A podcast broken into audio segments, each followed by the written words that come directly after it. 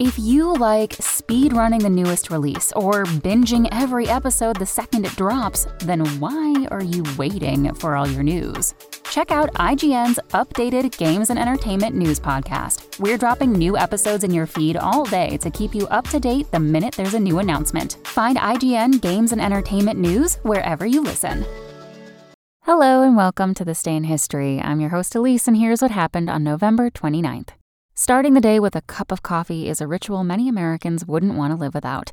But it became a whole lot more difficult back on this day in 1942, when coffee joined the list of items subject to rationing during World War II. Despite record coffee production by Latin American countries, the growing demand for coffee from both military and civilian sources, as well as heightened demand on shipping for war related purposes, required the limiting of the beloved bean.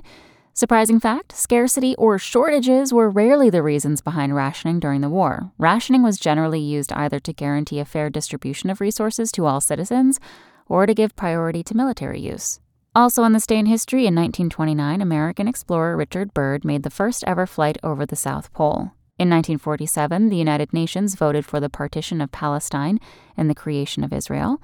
And in 1963, President Johnson created the Warren Commission to investigate the Kennedy assassination.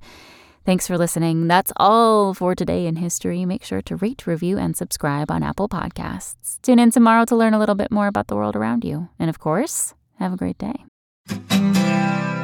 My name is Greg Jackson. I'm a historian, professor, and the creator of History That Doesn't Suck, a podcast that provides a complete overview of U.S. history through storytelling, yet keeps the rigor you'd expect in a university class. Starting with 22 year old George Washington in his first battle, join me for a chronological telling of the United States story, its unlikely revolution, fractious civil war, tenacious inventors, brave reformers, and more. With more than 100 episodes, you can already binge listen your way through the progressive era. Find History That Doesn't Suck wherever you get your podcasts.